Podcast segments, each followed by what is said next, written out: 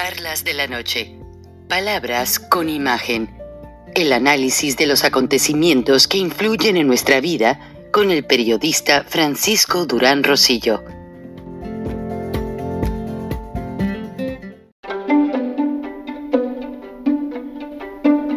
Frank Durán Rosillo eh, te saluda y los saluda a todos ustedes, su amiga María Celeste Raraz, para invitarlos a que se suscriban a mi canal de YouTube María Celeste Raraz, tal como mi nombre, donde les informo todas las semanas eh, sobre entrevistas que tienen un tema que ayuda a mejorarnos como personas y de paso son interesantes. Las pueden encontrar en mi canal de YouTube, así que los espero. Y se suscriben gratis. metí la pata. Porque empecé a construir la felicidad desde afuera, desde lo que se ve con los ojos y no con el corazón. Y me convertí en una experta, ¿eh?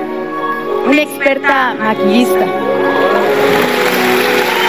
Pero la felicidad es algo más importante que solo una apariencia. La felicidad implica un gran esfuerzo, un amor propio, un compromiso, un equilibrio perfecto Dios.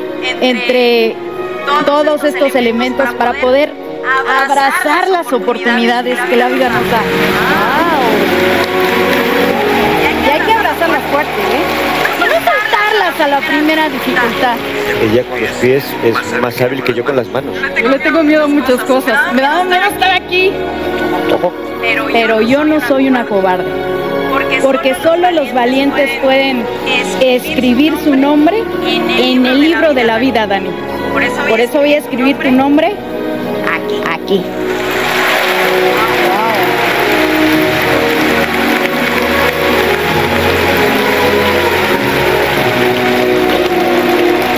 Esa buena letra, no crean que es cuestión de suerte. Suerte dicen por ahí que es cuando puedes ensartar una aguja. Va a enhebrar una aguja con... Sin embargo, yo creo que la suerte es cuando la preparación y la oportunidad se encuentran. Y yo me he preparado y he intentado mucho.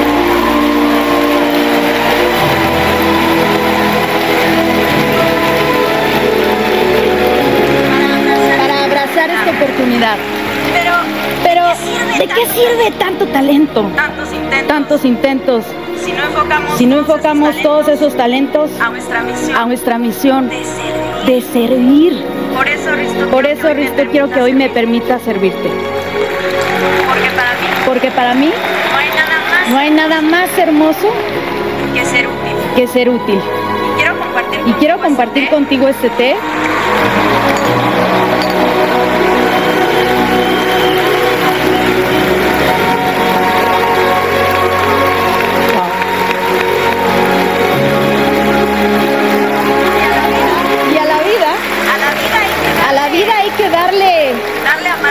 Darle a manos llenas. Claro, son, son muchos retos. La vida está llena de retos. Pero eso me enseñó que es más emocionante superarnos a nosotros mismos cada día. Buscar inspiraciones. No tienen que venir solo de fuera, ¿eh? Las inspiraciones también tienen que venir de dentro. Lo importante no es el tamaño de nuestros pies, sino el tamaño de nuestras pisadas, la firmeza de nuestros pasos para trascender. Por eso hoy quiero celebrar con ustedes este milagro que se llama vida. Salud.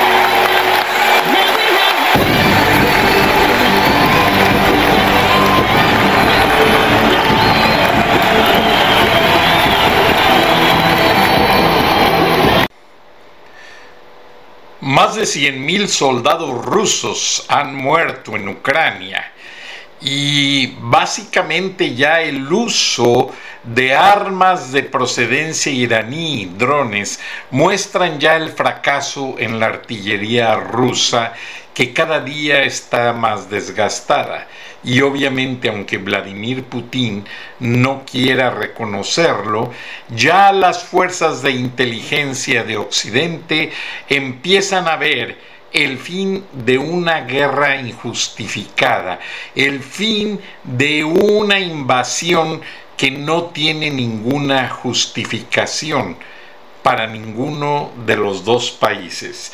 Y básicamente ya Occidente empieza a sacarle sus verdades al dictador corrupto Vladimir Putin, quien cuando vivió en las Alemanias divididas como agente de la KGB, estuvo a cargo y supervisando todavía torturas mortales de aquellos alemanes que se oponían a la división.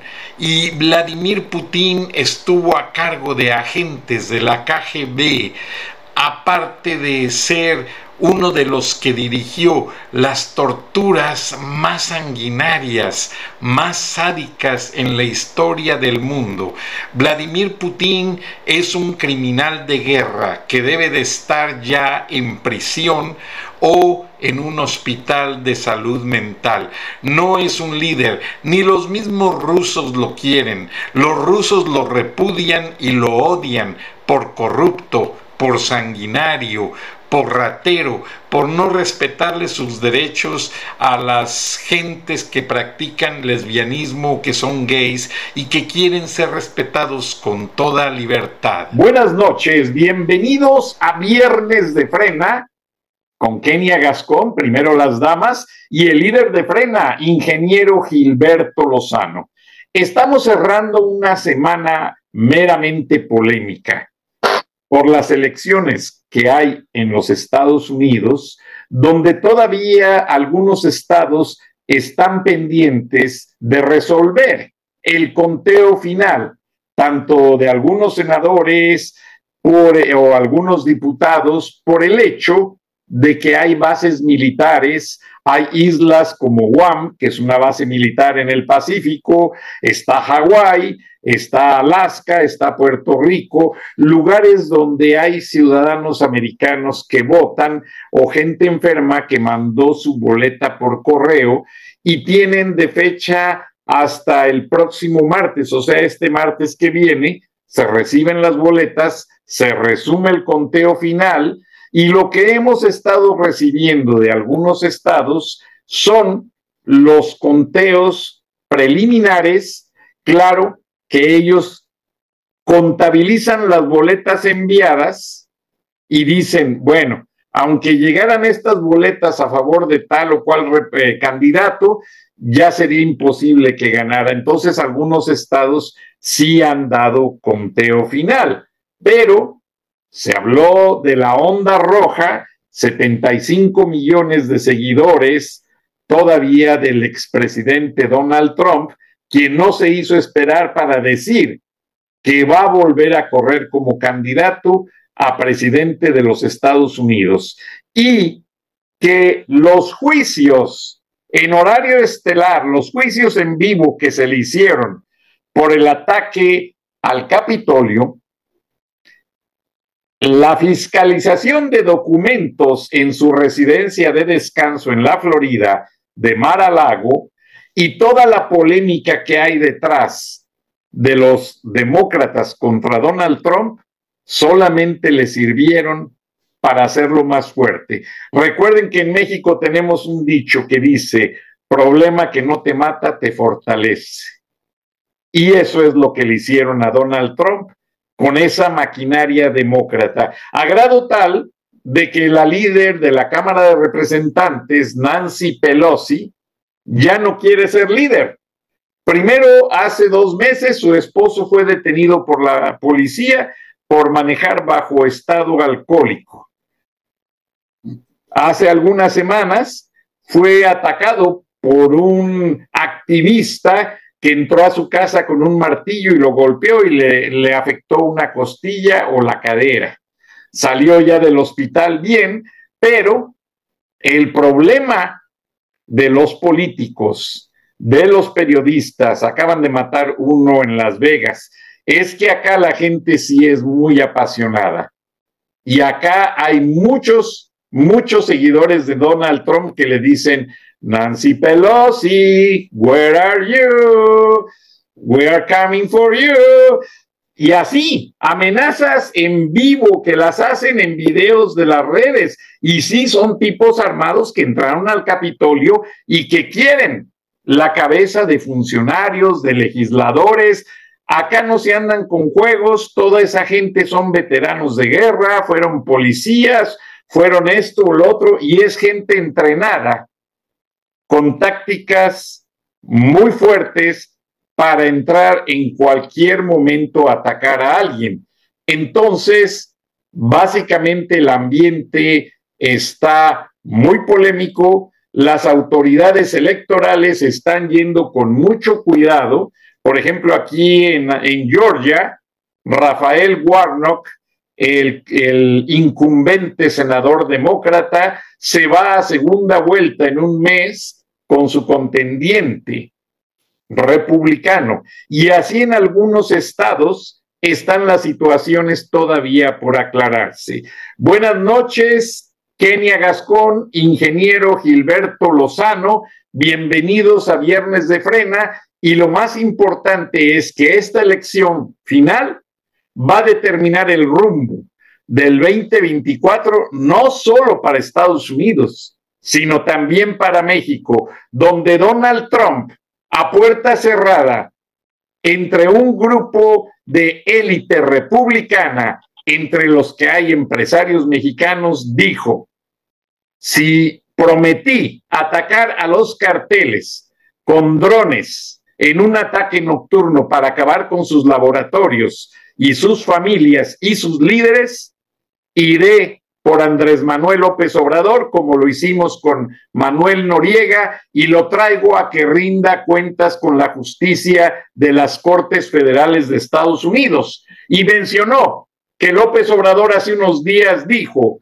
que no hay pruebas en su contra. Donald Trump en esa reunión privada sacó cinco cajas de evidencia de la DEA, del FBI, de la CIA, del Departamento del Tesoro, contra hijos, funcionarios, testaferros y el propio Andrés Manuel López Obrador. Más de 160 mil documentos con evidencias y declaraciones juradas ante cortes de Estados Unidos. Buenas noches, ingeniero Lozano. Me da la situación una cercanía a que regresan aquellos tiempos cuando la cortina de hierro. Sí, eh, indudablemente, eh, Frank, eh, no hay duda de que este, este avance, que si bien no fue la famosa ola roja o republicana en los Estados Unidos, pues va a tener implicaciones para México, porque no hay, hasta ahorita los números van mostrando que sí los republicanos, aunque sea por un pequeño margen, van a tener mayoría como ahorita se muestra ya por 11 escaños en la Cámara, digamos, de Diputados, de representantes se llama en Estados Unidos, y pues también ya un avance de los republicanos en la Cámara de Senadores. Probablemente queden muy, muy tablas, pero eso habla de que la situación de desgaste que ha tenido Joe Biden, pues va a dejar un camino eh, potencialmente más complicado para México en el momento en que pudiera llegar un presidente republicano, que por cierto yo veo con cierta simpatía que llegara alguien diferente por el solo hecho de que no es lo mismo Trump eh, en una primera fase que tuvo a lo que podría ser Trump en una segunda fase o quien sea de los republicanos. ¿Por qué? Porque ellos están prometiendo cerrar la frontera ellos están prometiendo ahora sí atacar desde la raíz todo el problema de los norteamericanos que han muerto con motivo del fentanilo. Y también no van a, permitir ninguna violentación al Tratado México-Estados Unidos-Canadá. y sin duda tendrán mano para saber qué ocurre con el dinero americano en bancos americanos que se utiliza para las remesas. Entonces, indudablemente para México las implicaciones son eh, de más impacto la llegada de los republicanos, eh, pero en beneficio de la ciudadanía. Es de impacto negativo para el gobierno de López, pero para la ciudadanía pues es muy positivo. Imagínate que está llegando gente otra vez como Marco Rubio, la señora Salazar de Florida, pues son gente que ha defendido diciendo la verdad de lo que es el gobierno mexicano, eh, han sido sumamente crudos y fríos, cosa que los demócratas juegan un juego un poquito más, más condescendiente con el gobierno mexicano. entonces, yo sí pienso que para Latinoamérica va a tener un impacto positivo el que llegase un poder diferente al demócrata en el caso de los Estados Unidos, sin decir que hay una simpatía mía por un partido. No, no, no, pues yo estoy más allá de, del tema de lo que ocurre, fuera del impacto que nos da a nosotros como ciudadanos mexicanos. Eh, indudablemente, Frank, eh, y si te agradezco eh, ahorita darle la opinión, pedir la opinión de Kenia, pero sí debemos de decir que, que ha estado muy presente en las notas de México, pues una como defensa de orquestada hacia el gobierno de Biden, pasando los mensajes de Biden de que no hubo tal ola roja, etcétera, como bajando la situación real de lo que está pasando en Estados Unidos, que verdaderamente los republicanos van a, van a tomar la Cámara de Representantes y la Cámara de Senadores. Bueno, Frank, frente a esa situación, eh, creo que esto, estos cajones, estas cajas de expedientes que hay, bueno, pues están confirmando lo que Guacamaya Leaks, que yo siempre he pensado que los Guacamaya Leaks son un departamento de la CIA que entregó y supo quién entregar como comunicadores esa, ese hackeo de la Secretaría de la Defensa, donde cada día se demuestra más y más y más la complicidad de este gobierno eh, con el crimen organizado, eh, la, la complacencia del manejo del tráfico de drogas. Y bueno, pues no me acuerdo si lo platicamos el viernes pasado, que estábamos Kenia, tú y yo, pero pues hasta el anuncio, creo que no, porque fue el domingo, ya no recuerdo bien, pero fue el domingo cuando se detectó la cuarta visita de López Abadiraguato y al día siguiente ya anunciaron el Museo del Narco. Pero creo que sí lo habíamos Sí lo mencionaste, ingeniero, sí lo mencionaste. Ok, perdón por repetir el tema, pero me parecía importante como también ha salido a la luz de que la Sedena tiene reportes de que López realmente trabaja cuatro o cinco horas al día. Eso no es nada que nos, nos llame la atención, lo sabíamos. Él realmente cree que gobierna México con la mañanera y sus visitas, pero ya quedó confirmado que él nunca agenda nada en las tardes. No hay, él lo que está es protegiéndose y ahí ves un hueco tremendamente grande de la Cámara de Diputados Senadores de México, de que ni siquiera se han atrevido a solicitar por un tercero, certificado internacionalmente, un examen de la salud mental de López y la salud física.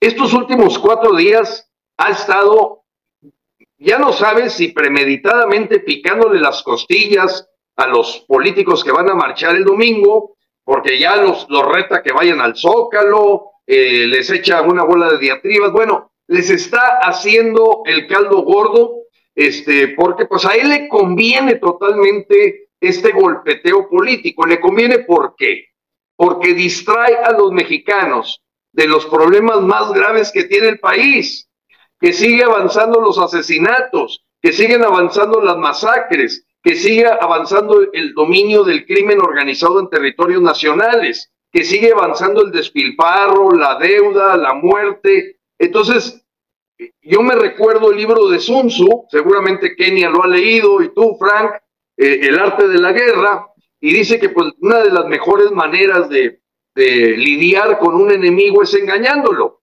Y López ha hecho muy bien el trabajo del engaño. No podemos negarle que dentro de la torpeza, vulgaridad, falta de preparación, en el truco del mundo politiquero es muy bueno, es astuto. Entonces te pone un engaño te saca acá un conejo que es un golpeteo acá con la gente del PRI, del PAN y del PRD porque están haciendo su marcha y te aleja de ver la verdad.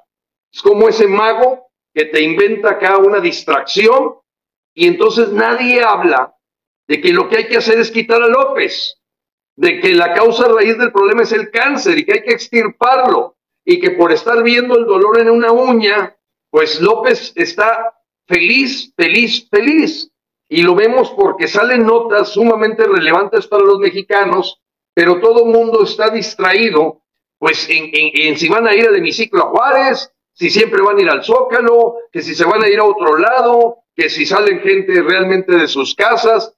Bueno, llevamos una semana total de distracción, en donde poco se habla de que ya debería derrocarse al gobierno de López. Y tú ves el fenómeno en Brasil, ahorita que ya está medio, nos desaparecieron a Lula, yo no lo he visto los últimos dos días, se habla a lo mejor especulaciones, pero la gente de Brasil se está defendiendo con todo, ellos hablan de un fraude. Bolsonaro se ha manejado así como una transición, pero que no termina por felicitar. Y hay un juego ahorita en Brasil que es una lección para todos los mexicanos. Ellos van a luchar por su convicción y no ves políticos liderando esa, ese movimiento. Lo está haciendo el propio pueblo y aquí nosotros andamos distraídos y no vemos la parte, pues realmente de los intereses que ellos quieren defender, que es que está en discusión y yo creo que López sabe eh, que no va, no va a haber un gran cambio ahorita. El asunto es en abril. En abril cambian cuatro consejeros electorales y ahí está arreglado el asunto. Como bien lo ha dicho Kenny en varias ocasiones, me, me, gusta lo agudo para decir, oye, no nos hagamos tontos, ya casi está tomado. O sea, este es un engaño nada más para pelear 200 sillas de diputados, 32 sillas de senadores, y si les van a dar más dinero, menos dinero a los partidos políticos. Entonces estamos jugando el juego de los políticos. Y en ese sentido, pues López ha sido sumamente astuto para darle juego y llevarnos a su cancha. Ese es el tema. Él te lleva a su cancha, la cancha que él diseñó, la guerra que él diseñó para distraerte de la guerra que deberíamos de tener los mexicanos, derrocar este régimen que nos lleva o nos ya nos pone en una dictadura. ingeniero Lozano, y aparte de tenernos en su cancha, no comparte el balón con ningún jugador aunque sea de su propio equipo. Ahora, ah, básicamente, aunque ganó, se religió Ron DeSantis como gobernador de la Florida y es un conservador muy fuerte para lanzarse como candidato republicano a la presidencia, los analistas dicen que para los locos dictadores del mundo, como el presidente de Norcorea, el presidente de China, Andrés Manuel López Obrador, el presidente de Venezuela, Maduro, y Vladimir Putin, solamente otro loco como Donald Trump puede parárseles enfrente y poner ese juego en paz. Ahora, no estoy a favor de Trump, pero las circunstancias empujan la jugada hacia ese lado de la cancha. Ahora, Kenia, tú como especialista, actriz y conocedora de ratings, López nos, nos va a compartir una cancha con Qatar, en la que el mexicano se olvida de todo, al carajo las instituciones, y viene esa borrachera del mundial, que básicamente estamos a días de que inicie y el mexicano se vuelve loco, en el sentido de la pasión futbolera y le importa un comino las marchas, esto y lo otro, y es muy frustrante, es muy triste que ese mundial solamente va a favorecer a los politiqueros y que básicamente va a empeorar las cosas tanto en México como en Brasil. Kenia Gascón, tu opinión de actriz profesional? Pues mira, eh, yo eh, estoy totalmente de acuerdo con Gilberto porque ahí te va lo que está sucediendo tristemente. Por un lado, este dictador es muy astuto para engañar, pero por el otro lado es que ya vimos que la oposición está coludida en su juego. Eso ya está clarísimo. Imagínate que esta marcha del 13 de noviembre, uno de los organizadores es el mismo Malito Moreno, un cinismo, el que nos traicionó. El Malito Morena. El que acaba de aceptar lo de la militarización y después sale a decir, bueno, los traicioné en eso, pero en esto otro no los pienso traicionar. Obviamente nos está traicionando y tristemente la población, yo lo veo pues con mis amigos, por ejemplo, de la prepa, yo tengo un grupo de amigos que quiero muchísimo, que somos amigos desde la prepa y tenemos un grupo de política de los que sí somos anti-AMLO y sí, y sí nos gusta debatir sanamente políticamente. Y ellos en este momento están en, el rollo de qué antipatriótica Kenia, ¿cómo es posible que tú no quieres defender al INE? Y entonces yo por más que les digo, no es que no lo quiera defender, obviamente, ¿quién no va a querer defender al INE? O sea, obviamente todos lo queremos defender. Lo que pasa es que el INE ya murió. Y entonces me dicen, es cuestión de opiniones. Yo les digo, mira, Desgraciadamente con esto de la posverdad, ya hasta que la Tierra es redonda es cuestión de opinión. No, la Tierra es redonda es un hecho concreto. Dos más dos es cuatro es un hecho concreto. Y que el INE ya murió es un hecho concreto. ¿Por qué? Porque ya sabemos que en cuanto cambien esos consejeros, este dictador va a poner a sus leales y ya se acabó, ya jamás va a volver a ganar la oposición. Quiero repasar algo un poquito. Imagínate con el Tribunal Electoral.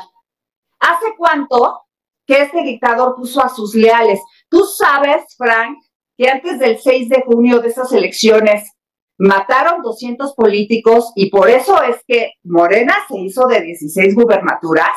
¿Sabes cuántas embajadas regaló este demente dictador para que ganaran esas gubernaturas, no es real la popularidad de, Morena, es completamente falso. Engordaron urnas.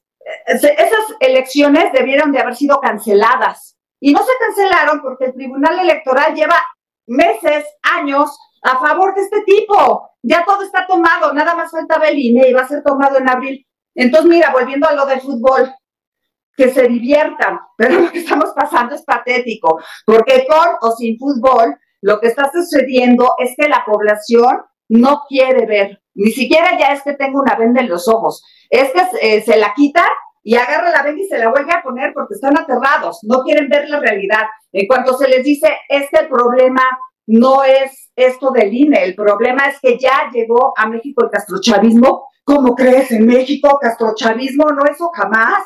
No, López Obrador es un ser autoritario, es medio, medio esto, medio lo otro, pero Chavista para nada. ¿De dónde sacas todos esos datos? Tú dices, oye, pero ¿qué, necesitas para verlo? El día de nuestra independencia, el tipo llamó de invitados a, los tipos dictadores más nefastos del planeta. ¿Qué más necesitas? Le habló por teléfono al dictador de Corea del Norte para decirle, por favor, quiero tu amistad. ¿Qué más se necesita para saber que este tipo es un dictador nefasto? Por favor, la gente no quiere ver, pero no quiere ver, yo creo que porque en el fondo está aterrada. Y como, y que entonces prefieren no actuar. Miénteme, por favor, así están. Miénteme, por favor, miénteme con las garras, miénteme con los dientes, porque yo no quiero ver la realidad. Ese es el panorama que yo siento que hay en México y es muy triste. Ahora, hay otro grupo, que somos los de frena, porque por otro lado, paralelamente, he tenido una gran respuesta de mucha gente que paralelamente sí está abriendo los ojos, los que sí quieren ver.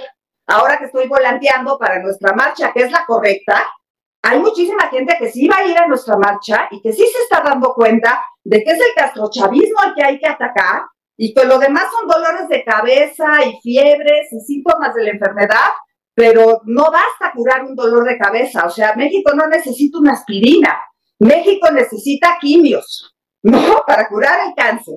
entonces necesitamos esa marcha del 27 de noviembre a las 11 de la mañana, porque ya no estamos en el paso de te doy una aspirina, ¿no? ¿Sabes qué? Tu cáncer ya es terminal y o llegamos y te, te cortamos la parte que está invadida o no te vas a curar. Y en ese paso estamos, por eso ya no estamos de, de que, ay, vamos a hacer una marcha para decir, por la paz, por la paz, no, nuestra marcha es para que renuncie el dictador, para alcanzar esa masa crítica que se requiere para que el dictador renuncie. En ese paso estamos, no en un, eh, no en un paso anterior donde todavía hay, bueno, pues tal vez tres quimios y te curas. No, ya estamos en el rollo, ¿sabes qué? Te tengo que para el pedazo. ¿Sí o no, Gilberto? Es correcto, Lozano. Me gustaría agregar, Frank, si me permites, a esta locución tan, tan clara que ha hecho Kenia, es efectivamente nosotros vamos a pedir la renuncia de López. O sea, no andamos, está totalmente claro el objetivo desde un principio. Y sabemos que con una masa crítica que en el caso de la presencia en la Ciudad de México es de un millón de personas, si no le pega un infarto va a renunciar, López va a caer porque es, es algo que es científico. Y, y, nosotros no tenemos duda, o sea, vamos al zócalo, vamos enfrente del palacio a dar la cara de que ya no queremos que continúe, queremos que se vaya, que disfrute sus días, que está enfermo de esto, del otro, ya veremos si lo metemos a la, a la cárcel. Pero es muy claro, y eso es lo de lo que no quieren hablar los políticos, porque dicen, al rato los ciudadanos nos lo aplican a nosotros. Al rato Por eso no quisieron la. Sí, claro, dicen ponen barbas a remojar y ellos han jugado un juego eh, político.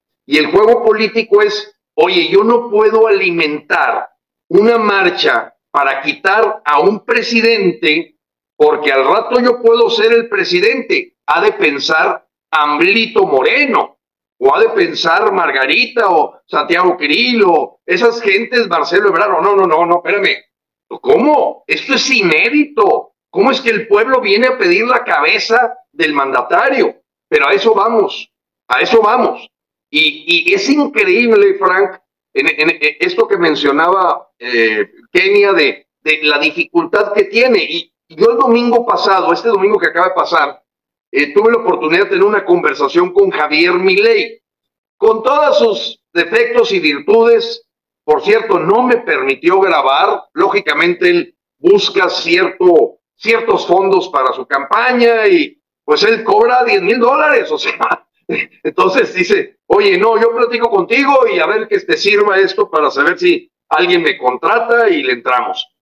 Le dije, a ver, este, porque Javier le hice una pregunta reiteradamente. ¿Qué es lo que está haciendo Javier Milei? Él dice que va a reventar a la dictadura castrochavista desde dentro, que él va ganando posiciones en Argentina al grado tal que se siente que tiene más popularidad en los jóvenes que ningún otro argentino. Él habla de más del 70% favorable. Él trae una narrativa, la verdad, bastante sólida, es la de la escuela austriaca, de Hayek, von Mises, Milton Friedman, un hombre bastante libertario.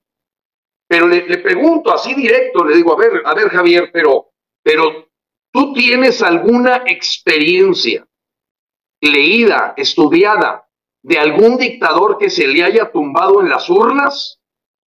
Y entonces me dice, bueno, este, la chica y empieza a pensar, Dice, sí, cómo no, Giorgia Meloni en Italia. Le dije, no, no, no, espérame, espérame, Javier. Giorgia Meloni no tumbó una dictadura. Ganó con un esquema y narrativa bastante de derecha, ultraderecha. Eso no te lo niego. Pero no tumbó una dictadura. Dame otro. Entonces me dice, Bolsonaro. Dije, no, porque en Brasil Dilma Rousseff y Lula da Silva, a pesar de ser el creador del Foro de Sao Paulo, no alcanzaron a militarizar Brasil no alcanzaron a tomar los institutos electorales. Entonces, Bolsonaro es una buena experiencia de, cuestión electoral, pero ellos no tumbaron una dictadura. Dictaduras son la de Daniel Ortega, la de Evo Morales, la de, la de Nicolás Maduro, la del tipo de Norcorea, etcétera. Le dije, no, no, no, dame una experiencia, por favor, Javier, tú eres muy estudioso.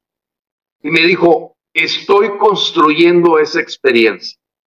O sea, él se siente, y es muy respetable, que él está construyendo la posibilidad electoral de tumbar una dictadura como la de los Kirchner y el señor Alberto Fernández. Porque en el caso de Argentina, sí podríamos hablar de que hay mucho más avance en el tema dictatorial que el que hubo en Brasil, a pesar de dos periodos del criminal de Lula y de Dilma Rousseff, es guerrillera. pero en el caso de, Argentina sí está más avanzado. Entonces le digo, bueno, pues que tengas mucho éxito, eh, pero vuelvo a repetirte, por favor, dime si estamos equivocados. ¿Ha caído por el proceso electoral alguna dictadura? Dijo, no, estoy de acuerdo que no, Gilberto. No, acepto eso. Yo estoy construyendo eso. Pero habla de un punto fundamental, que es el que yo quería tocar por lo que comentó Kenia. Él dice, hemos estado sujetos durante 32 años a una revolución cultural generada por el castrochavismo.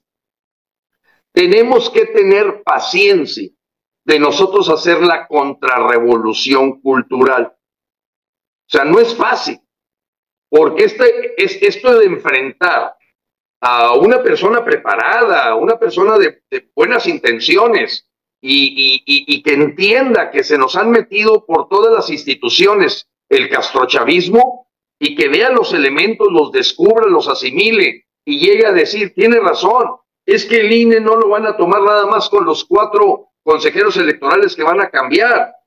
Ya le bajaron 2.500 millones de pesos para el año que viene, lo están ahorcando, ya está ahorcado. O sea, ellos... coludidos otra vez con la oposición, con la oposición coludida. Son ¿Qué fue lo que pasó en Venezuela? En Venezuela pasó igual, no hubiera ganado ese poder Chávez si la oposición no le hubiera ayudado porque había el antecedente de que eran corruptos. Y es lo mismo que está pasando aquí. Les están haciendo manita de cuerpo a todos, están aterrados de perder sus privilegios y, volvemos a lo mismo. Ellos no quieren que ataquemos en las marchas a este señor dictador, porque de entrada dicen, no, pues es que se me acaba lo que ahorita estoy cobrando, para empezar. ¿Por qué lo van a correr y yo voy a dejar de cobrar ahorita que por fin soy senador o ahorita que por fin soy diputado? Eso es lo que están peleando. Por eso yo fui a la anterior marcha de ellos. De hecho, yo estuve con ellos un tiempo. Y dice marcha por la paz y ni siquiera podías decir fuera AMLO. Estaba prohibido. Estaba, estaba prohibido. en, no, el eso no. En el termina si te vas, estás diciéndolo todo. Eh, acuérdate que el antecedente un poco de los grupos supuestamente ciudadanos que, que están organizando este evento son exactamente los mismos que nos invitaron a no votar, a no aprovechar a la institución del INE que todavía podría contar nuestros votos de revocación o no. Pero voy más allá. El 3 de abril, siete días antes de la revocación, ellos marcharon para decir, no, no, no, termina y te vas. Hicieron miles de pósters y se gastaron un dineral en, en terminas y te vas. Yo de ahí fue que decidí, ya no quiero estar con este grupo, porque yo estuve con ese grupo, escribía para ellos en Twitter y todo, y, y no me había caído el 20 de que estaban coludidos, ya ratito ya salió que Malito Moreno un traidor, o sea, realmente siempre estuvieron con él, siempre hubo pacto. Yo sí me sentí engañada y sí me, me sentí pues, pues súper decepcionada, porque yo todo el tiempo pensé desde el 2018 que la tirada sí era sacar a este tipo y que no terminara su gobierno. Cuando salieron con esa jalada de gobiernas y tabas, dije, no quiero más estar con estos tipos. Por eso vi la manera de entrar a frena, porque a Gilberto yo ya lo seguía, yo decía, es que el único que está diciendo la verdad es Gilberto. Yo se lo decía con mi mamá, ¿te das cuenta que Gilberto es el único que está diciendo la verdad? Y después fue que me di cuenta, pues que es porque es el único frente ciudadano. Los demás frentes no son ciudadanos, son políticos con intereses propios. Nos están manipulando. Tú, tú como que sabes de todo el tema de la media y de los espectáculos, y no se diga tú, Frank, también, e, es increíble cómo ves una campaña de muchísimo dinero, de mucha presencia en los medios, y cómo te han volteado en ocho días a todos a voltear a ver al INE. Eh, eh, muy parecida a la campaña de, las urnas vacías de, allá por abril. Eh, es, a, mí me, me, impresiona. Hasta pósters rosas, como tú dices, la marcha rosa, el póster rosa con el logo del INE para que parezca que es el INE quien está organizando la marcha. Puro engaño, Frank. Entonces, bueno, Frank, estamos, estamos luchando contra un monstruo. nosotros en, en Frena decíamos, mira, aunque la minoría, hay, hay un tema que a mí me gusta mucho tratar es el tema de los valores. Y creo que en una ocasión lo toqué con, en algún programa contigo, Frank. Yo, la persona que más reconozco en el mundo del tema de los valores y principios es un doctor de la Universidad de Stanford que se llama Jerry Porras. Este hombre fue el autor del libro que se llama Build to Last, Nacidos para Perdurar. Y luego después escribió junto con Jim Collins un libro que se llama Good to Great, de bueno a grandiosos. Y, él dice algo bien importante. Dice, mira, los valores a lo mejor son dos o tres los que puede tener una persona o una organización pero debes de ser capaz, inclusive a través de sacrificio, de defender ese principio. Y dices, oye, aunque es que no nos van a dar las utilidades, no, pero el principio es ese. Vamos a defender la libertad y la dignidad, aunque no saquemos utilidades este trimestre. Vamos a suponer que dijéramos, es que hay que correr a la mitad de la plantilla. No, espérame, no se trata de eso. Nosotros somos una empresa que quiere ser grande, dijimos que tenemos el valor el valor de la dignidad humana, etcétera, vamos a defenderlo a pesar de las utilidades. Entonces no es fácil, Frank, sostenerse cuando ves una ola que te va llevando a que todos hablemos nada más del INE y nos olvidemos, y me voy a permitir leer una, una lista rápida. No marcharon porque no hubiese medicina para los niños con cáncer. No marcharon por los 130 mil asesinatos. Tampoco marcharon por el robo de los fideicomisos, la criminalidad rampante, tampoco por la deuda exponencial.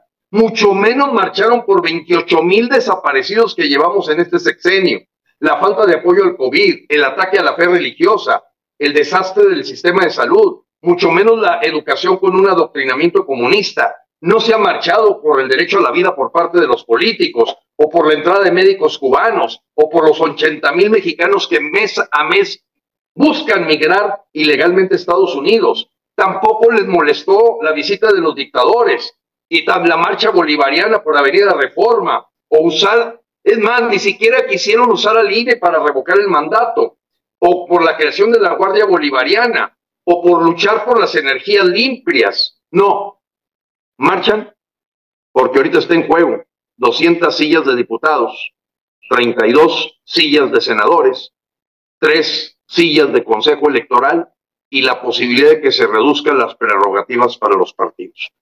Y ahí está el INE, cierto. Pero camina como perro, ladra como perro, creo que es perro. Y ahí sí, y nos llevan al baile nos llevan al baile y meten a quienes? A sus cotorros. O sea, los políticos usan cotorros para hablar, que se llaman comunicadores, que distan de ser periodistas, Frank, como tú. O sea, hay periodistas de investigación, pero también son cotorros porque finalmente pues viven del patrocinio y ahí viene la campaña del PRI, la campaña del PAN, hay dinero de por medio, ¿no? Pues yo me imagino ahorita Pedro Ferriz, por la necesidad que tiene económica, pues no, pero ahorita, yo, ahorita él va a, bailar el baile que le marque el PRI, PAN, PRD, porque pues allá hay dinero. Por eso se fue para allá, estoy segura. Claro, porque muchos han dicho, ay, en Frena no hay dinero, porque somos ciudadanos. en, Frena somos ciudadanos que no estamos buscando hueso, ni estamos buscando quien nos patrocine, o ay, a ver si ahora sí ya la hago. No, somos personas que ya tuvimos éxito, ya lo hicimos y queremos dar algo a nuestra patria queremos mejorar nuestro país, es lo único que buscamos. No queremos nada más, ni siquiera buscamos protagonismo. Y, una cosa importante que nos escucha toda la audiencia, todos nuestros paisanos, es que no malinterpreten, que no queremos defender al INE. Claro que ve el INE dentro de todos estos síntomas que pertenecen a un, a un cáncer que hay que extirpar. Es simplemente que no nos den a tole con el dedo respetable, todo mundo es libre. Tú sales a la calle, qué bueno que los políticos salgan a la calle, no les ha pegado el sol en cuatro años, para nada, para nada. Ahora sí ya les apretó, pues ahora sí van a salir a la calle. Y que van a poner a José Waldenberg, que si a lo mejor van al, hemiciclo a Juárez, creo que les ha molestado lo que ha dicho Frena, y ahora no van a ir a la estatua de Benito Juárez, ahora van al Monumento de la Revolución, porque lo retó López con que fueran al Zócalo, que no había problema, lleguen al Zócalo, pues porque todo el mundo sabemos que al INE se defiende en la Cámara de San Lázaro y en la Cámara de Senadores. Ahí se va a tomar la decisión. Yo preferiría ver a todo este grupo tomando San Lázaro y tomando la Cámara de Senadores. No haciendo una marcha. Si verdaderamente dicen, el INE soy yo, mi alma está con el INE, o todos ponerse en huelga de hambre alrededor de la Cámara de Diputados Senadores. Mira, me encantaría, me sumo, me sumo, pero, pero, pero esta manipulación de una marcha cuando en cuatro años lo único que has hecho es pedir que terminara y se fuera López y que cada día lo vemos más lejano. Eh, eh, Oye, y luego esto de que López toda la semana pues atacándolos, me suena que les está queriendo hacer publicidad, pues precisamente para que no se sepa de la marcha del 27, nos está queriendo a nosotros tapar. ¿Por qué a nosotros ni siquiera nos menciona? Porque en realidad les está haciendo publicidad para que toda la gente se vaya con la finta de que sí es esa marcha, por eso a López le molesta. Pues es un teatro entre López y la oposición, está clarísimo. A nosotros ni nos mencionan porque somos la marcha que sí les incomodamos. Claro, y seguramente Kenia, Frank, van a tratar de censurarnos el zócalo, pero vamos a arrasar. O sea, espérame, espérame, pedimos permiso, le comunicamos como debe de ser y, a lo mejor se inventan algo. No, no para este evento del domingo, no, no, no, si ahí tienen la puerta abierta porque ellos nadie grita fuera López. Nada más van a estar vestidos de rosa, este, eh, eh, yo soy el INE. Está bien, se respeta. No, nosotros vamos a derrocar a López. Y eso es lo que les duele porque no lo están pudiendo controlar. Y entonces efectivamente López se convierte en una caja de resonancia para ganarse a todos los periodistas de mira lo que le dijo López, y ahora mira lo que dice Claudio González, que felicidades a Lula, y ahora mira lo que dice López, eh, que son unos este, bandidos y hipócritas, y ahora viene por acá diciendo Gustavo de Hoyos que, que no hay que defender al INE con sangre.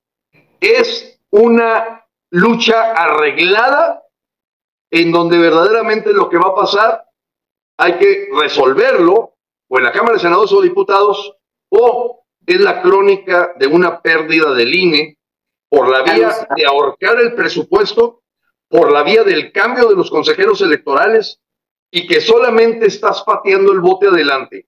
Si la dictadura sigue temprano, que tarde, el INE ya va a estar totalmente cooptado, totalmente cooptado. Completamente de acuerdo. es la lucha. La lucha es derrocar a López. Lozano, y realmente gente de la audiencia les manda saludos y felicitaciones. Y como saben, no somos un programa de complacencia. La complacencia aquí es decir la, la verdad y decirle a la gente lo que necesita saber. Entonces, me pasaron un clip, un pedazo de furish, de pietaje, del diputado Gustavo Madero solicitando en plena, en pleno, en el pleno de la Cámara que se pida de parte del gobierno mexicano a las autoridades electorales de Brasil ya respetar el resultado del triunfo del ¿Hasta dónde llega esa porquería? Gustavo Madero, como ya no lo quieren, es un apestado entre los panistas. Bueno, todos los panistas están apestados porque les dio panorrea. Es algo que me dice alguien más de la, de, de la audiencia. Ya los panistas ya no sirven, empezando por su líder, que fue secretario de gobernación y que debió de habérsele puesto al tú por tú al actual secretario de gobernación, no supo, tuvo miedo, lo sacaron de la comitiva del hemiciclo a Juárez o de los niños héroes, no sé dónde, ¿por qué? Y muy, muy obediente. Y la Lili Telles y la Contramañanera y todas las mujeres que están ahí, que, que quejándose, son parte de ese sketch, Tania, eh, eh, Kenia, son parte de, este, de, de ese script de, de, la, de la parodia, de la novela. México es una novela en la política, Kenia.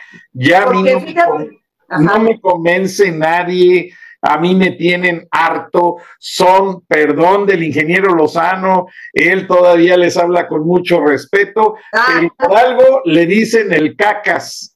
¿Por qué? Porque él hizo todo ese equipo de políticos que son pura mierda. Kenia, ¿qué les quieres decir a toda esta farsa política que pues lo que les quiero decir es algo muy importante, porque, mira, las dietas ceguera.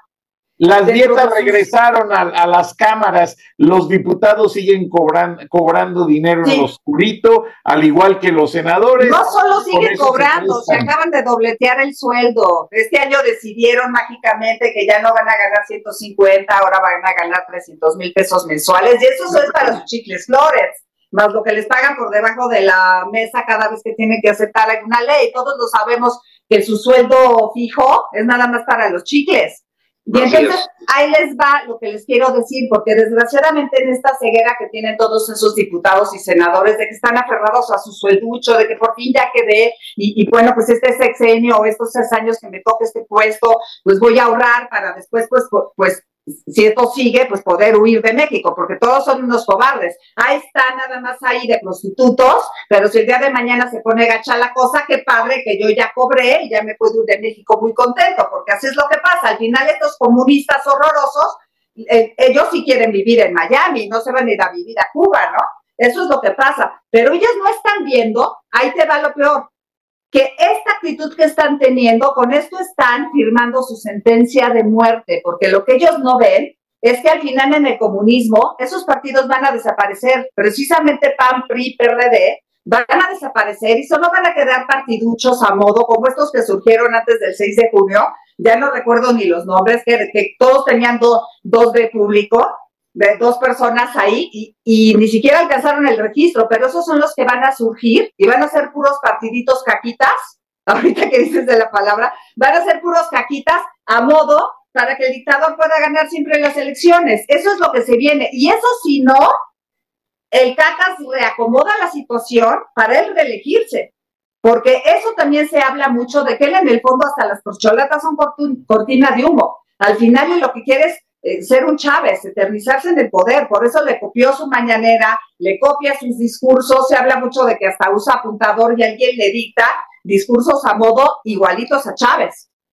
Por más que la gente no lo quiera ver, este señor dictador es una mala copia de Chávez, eso es lo que es. Así es, realmente Kenia, y gracias, ingeniero Lozano eh, dentro de toda esta narrativa disfrazada de novela que rige la mañanera, en la que realmente sí, son dos horas al día y ya con eso López cree que maneja al país, pero no maneja nada.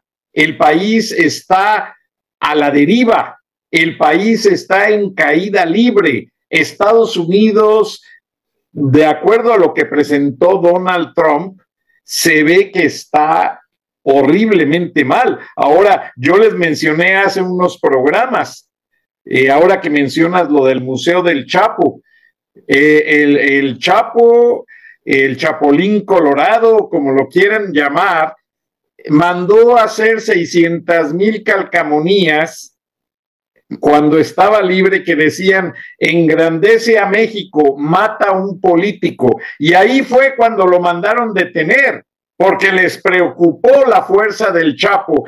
Esa es la situación que los políticos temen.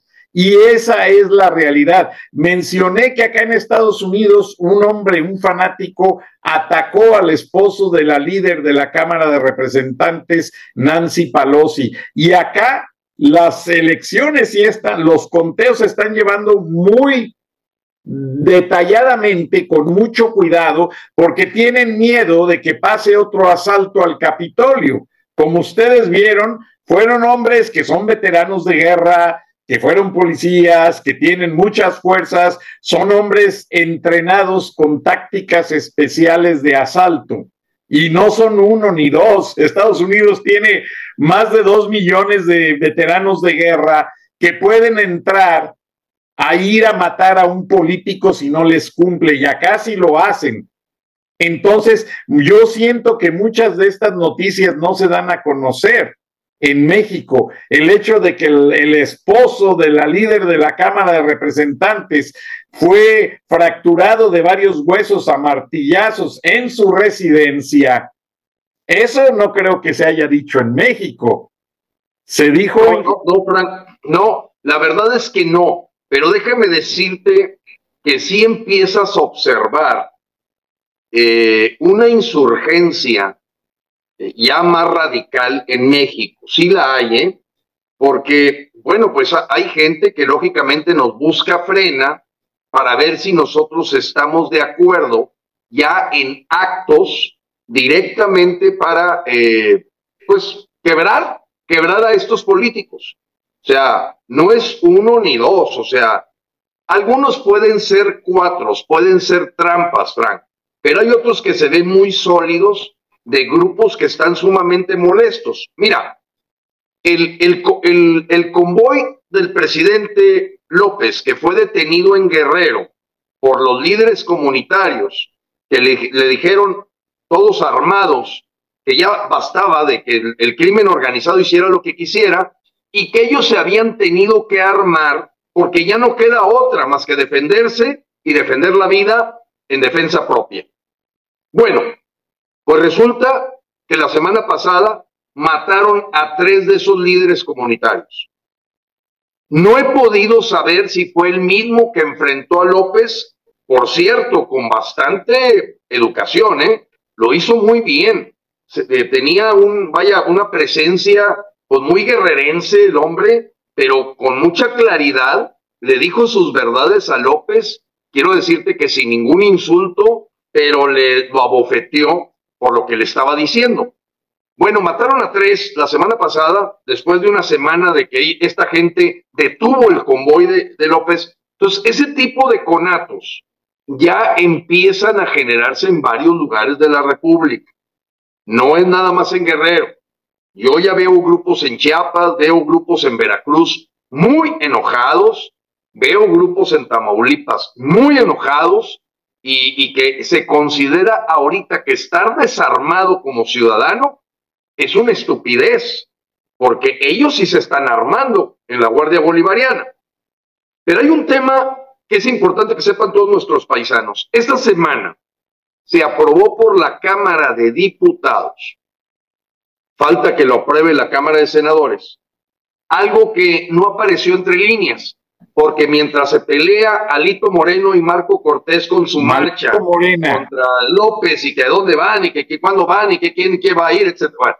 Hay una cosa que quedó así medio entre líneas y es que se autorizó a la Secretaría de Hacienda de tomar cualquier fondo. Le llaman ellos de reserva que pueda garantizar la estabilización de los ingresos del gobierno. Y entre líneas, ¿qué significa eso? Que ya hay un permiso de la Cámara de Diputados, vuelvo a decir, falta que lo apruebe la de senadores, pero todo pinta que la van a aprobar, para tomar fondos de reserva. ¿A qué nos referimos? FOBISTE, eh, fondos de jubilaciones, fondos de pensiones del IMSS, cualquier fondo que pueda por seguridad nacional estabilizar la situación económica de México ante la ya claro caos financiero que se viene. ¿Por qué? Porque el presupuesto del próximo año, el tope que les dieron es 1.2 billones de deuda. Pero para lo que ellos necesitan comprar de votos, porque viene la elección de Estado de México y la de Coahuila, y hay que fortalecer el 2024 con la compra de votos, pues no hay dinero. Y ese dinero lo van a tomar de los afores, porque en el presupuesto están considerando producir 1.9 millones de barriles diarios. Imposible. Ahorita estamos en 1.6, ¿de dónde? Y además que va a estar en 78 dólares. Eso supone que la guerra de Ucrania se recrudece. Entonces, hay muchas cosas, es un presupuesto totalmente especulativo que hace ver que se va a venir una problemática económica en donde previendo a Rogelio Ramírez, que maneja la caja, la Secretaría de Hacienda, solicita a la Cámara de Diputados que él pueda tomar dinero de todos lados. Sí, amigos adultos mayores, gente pensionada que nos ve, gente que tiene sus afores. Hoy no está identificado el que pueda estar protegido tu afore, tu pensión, tu jubilación. Porque para mantener el Estado de México, el, Estado, digamos, económico del país, ya tiene permiso la Secretaría de Hacienda de tomar esos fondos. Así de simple. Y esto era la crónica de lo que sucede en las dictaduras. El famoso corralito en Argentina, cuando los Kirchner, que ya nomás entregaban, entonces, no, ahorita está autorizado. Y entonces se le hace la pregunta directa por parte de unos periodistas a Rogelio Ramírez, dice, bueno, no está diciendo ahí que yo vaya a tomar los fondos de pensiones del IMSS o los fondos de pensiones del ISTE. No lo dice. Sí, pero tampoco dice lo contrario. Quiere decir que queda a discreción a qué fondo se refiere, porque no los identifica. En pocas palabras, Frank, está preparada la antesala de la toma de los ahorros de la gente. Así como primero metieron el asunto de que cuentas que no se movieron los últimos tres años las puede tomar el gobierno, ahora por una situación de estabilidad pueden tomar cualquier fondo de reserva que tenga el gobierno mexicano. Así de claro. Y eso es un alto riesgo para aquella gente que ahorita se siente muy favorecida porque le llega su, su ayuda de adulto mayor, que por cierto nació en el 2014, no es nueva, es constitucional, sale del dinero que pagamos los mexicanos que trabajamos y pagamos impuestos, no sale del gobierno, no sale de López, pero ahorita los déficits que se han tenido en lo que entra y lo que sale llegan ya a 2.7 billones, más el 1.2, estás hablando de un 50%. Bueno, eso lo habíamos dicho el viernes pasado, ¿no? Lo que quiero decir es que esta semana se aprobó poder tomar cualquier fondo de reserva que se tenga en el gobierno mexicano. Como dicen los gringos, whatever that means.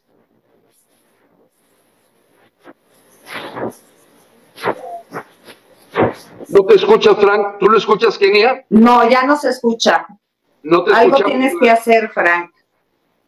Ya no te escuchas. No. Mueve la cabeza, Frank, si tú nos escuchas a nosotros. ¿Tú nos escuchas? Ah, ok. No te escuchamos nosotros a ti.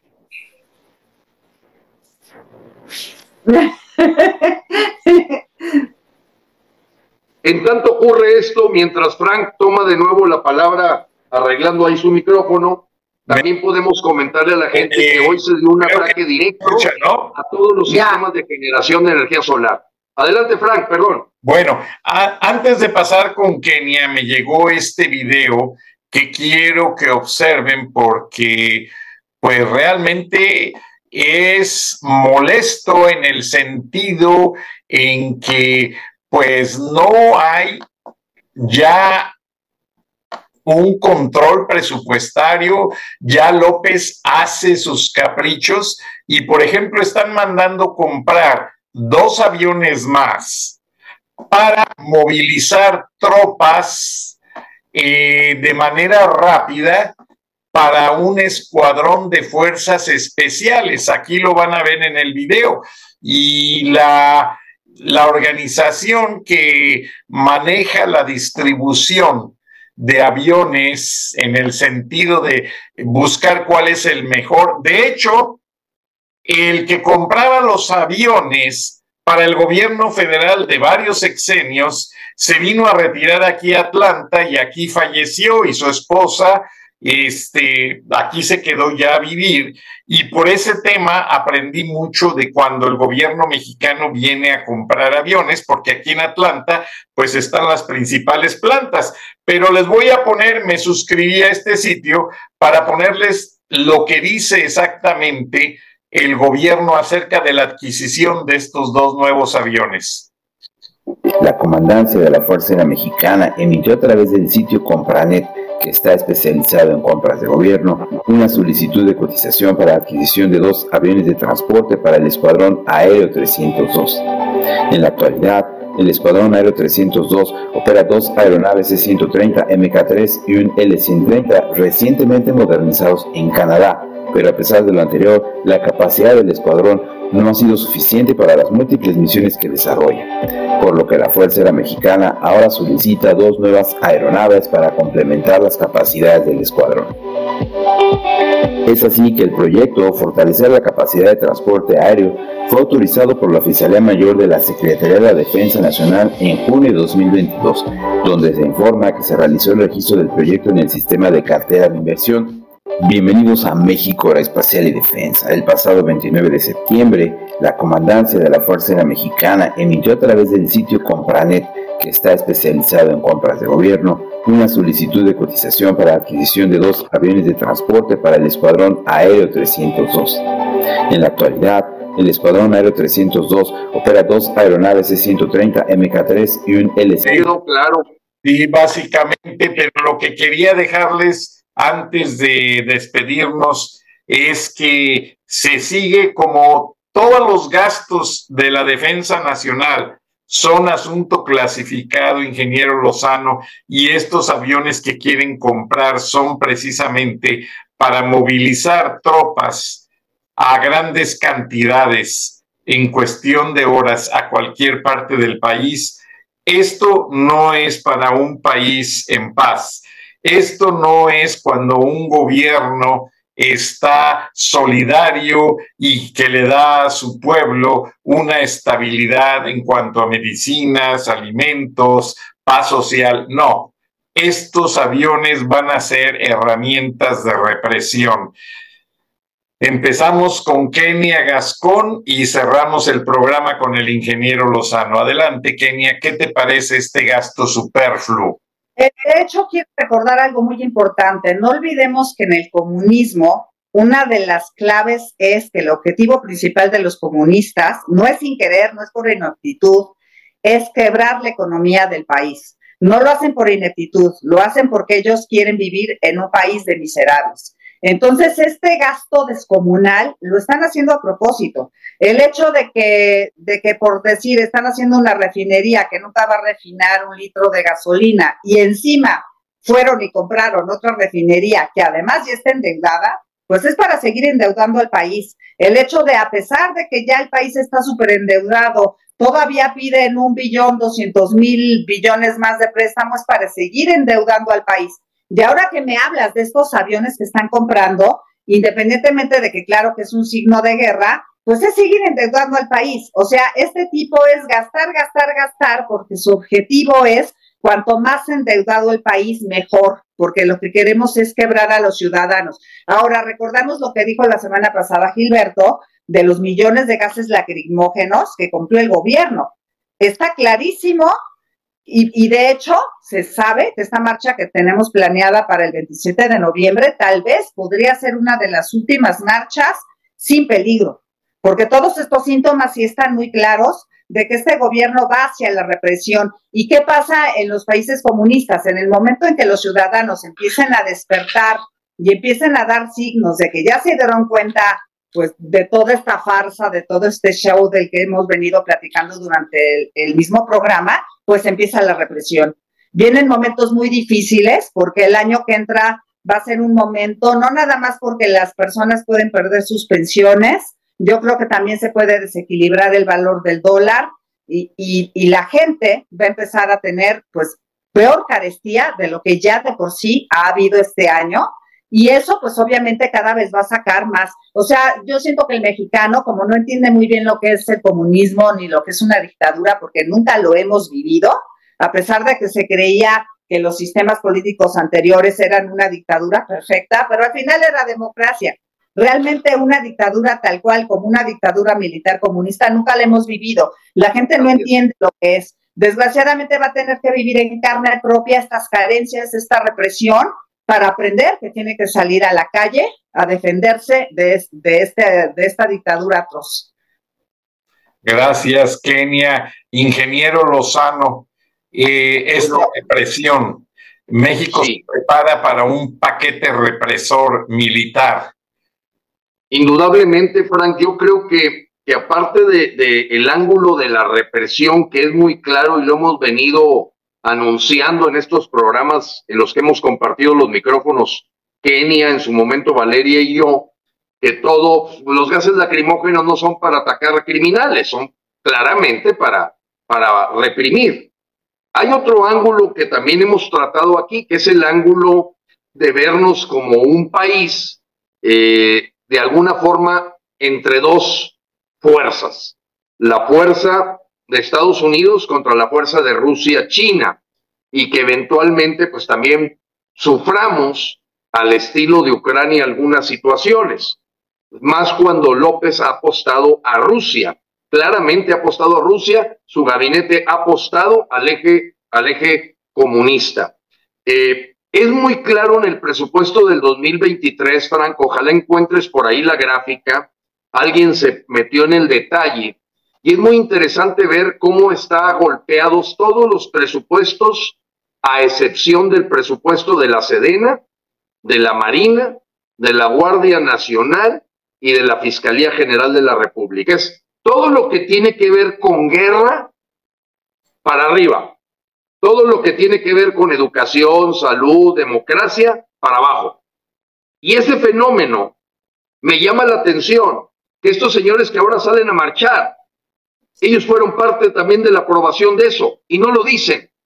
No comentan que el presupuesto de de que van a tener el próximo, de ingresos, perdón, que van a tener el próximo año y de egresos, trae un desbalance completo entre lo, entre lo que ha sido la historia, aún como lo dice Kenia, de una posible dictadura de partidos o dictadura perfecta, a una dictadura militar, porque lo que estamos viendo es ya un movimiento completo de asignación de recursos a cosas que parecen para ir a la guerra, no para ir a un país de paz y de democracia y de verdad.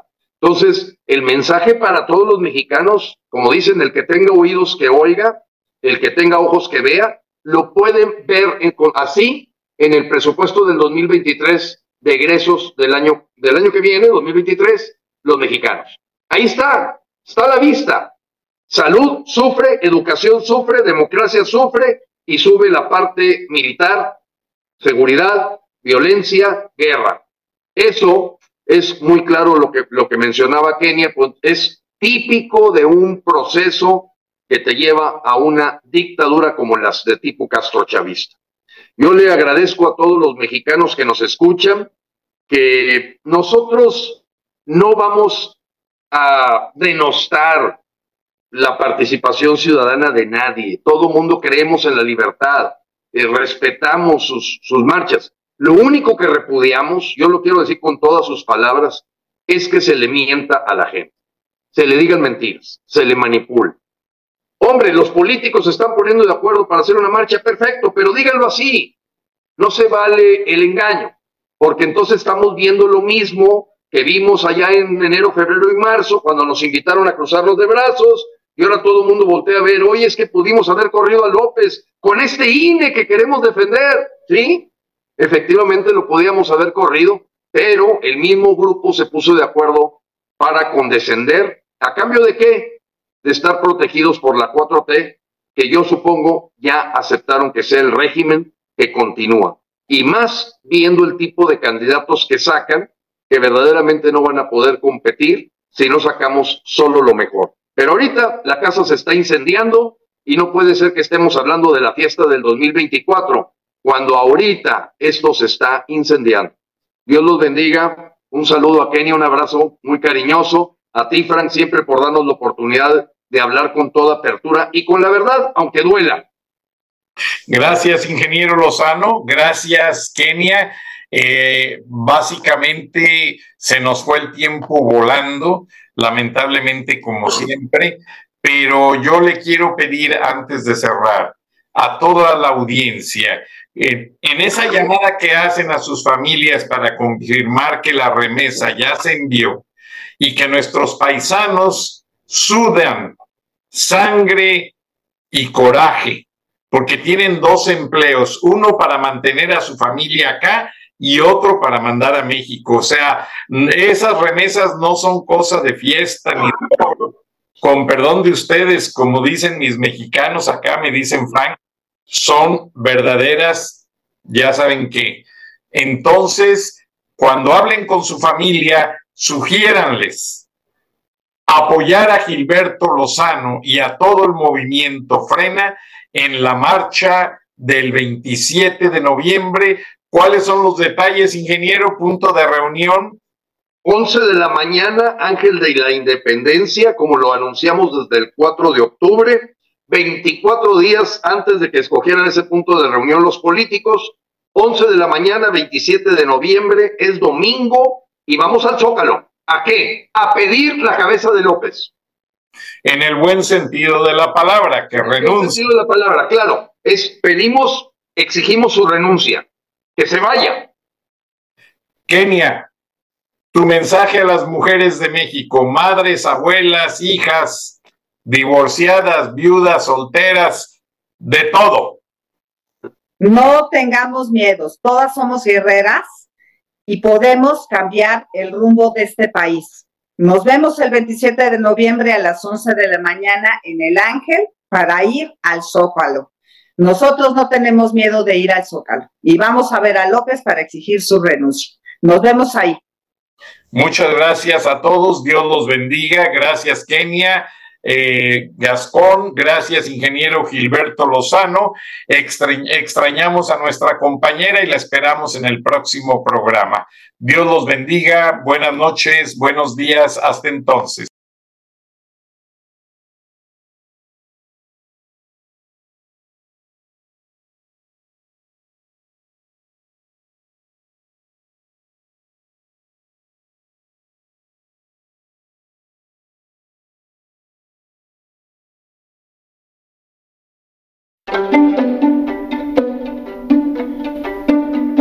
Durán Rosillo eh, te saluda y los saluda a todos ustedes, su amiga María Celeste Raraz, para invitarlos a que se suscriban a mi canal de YouTube María Celeste Raraz, tal como mi nombre, donde les informo todas las semanas eh, sobre entrevistas que tienen un tema que ayuda a mejorarnos como personas y de paso son interesantes. Las pueden encontrar en mi canal de YouTube, así que los espero. Y se suscriben gratis.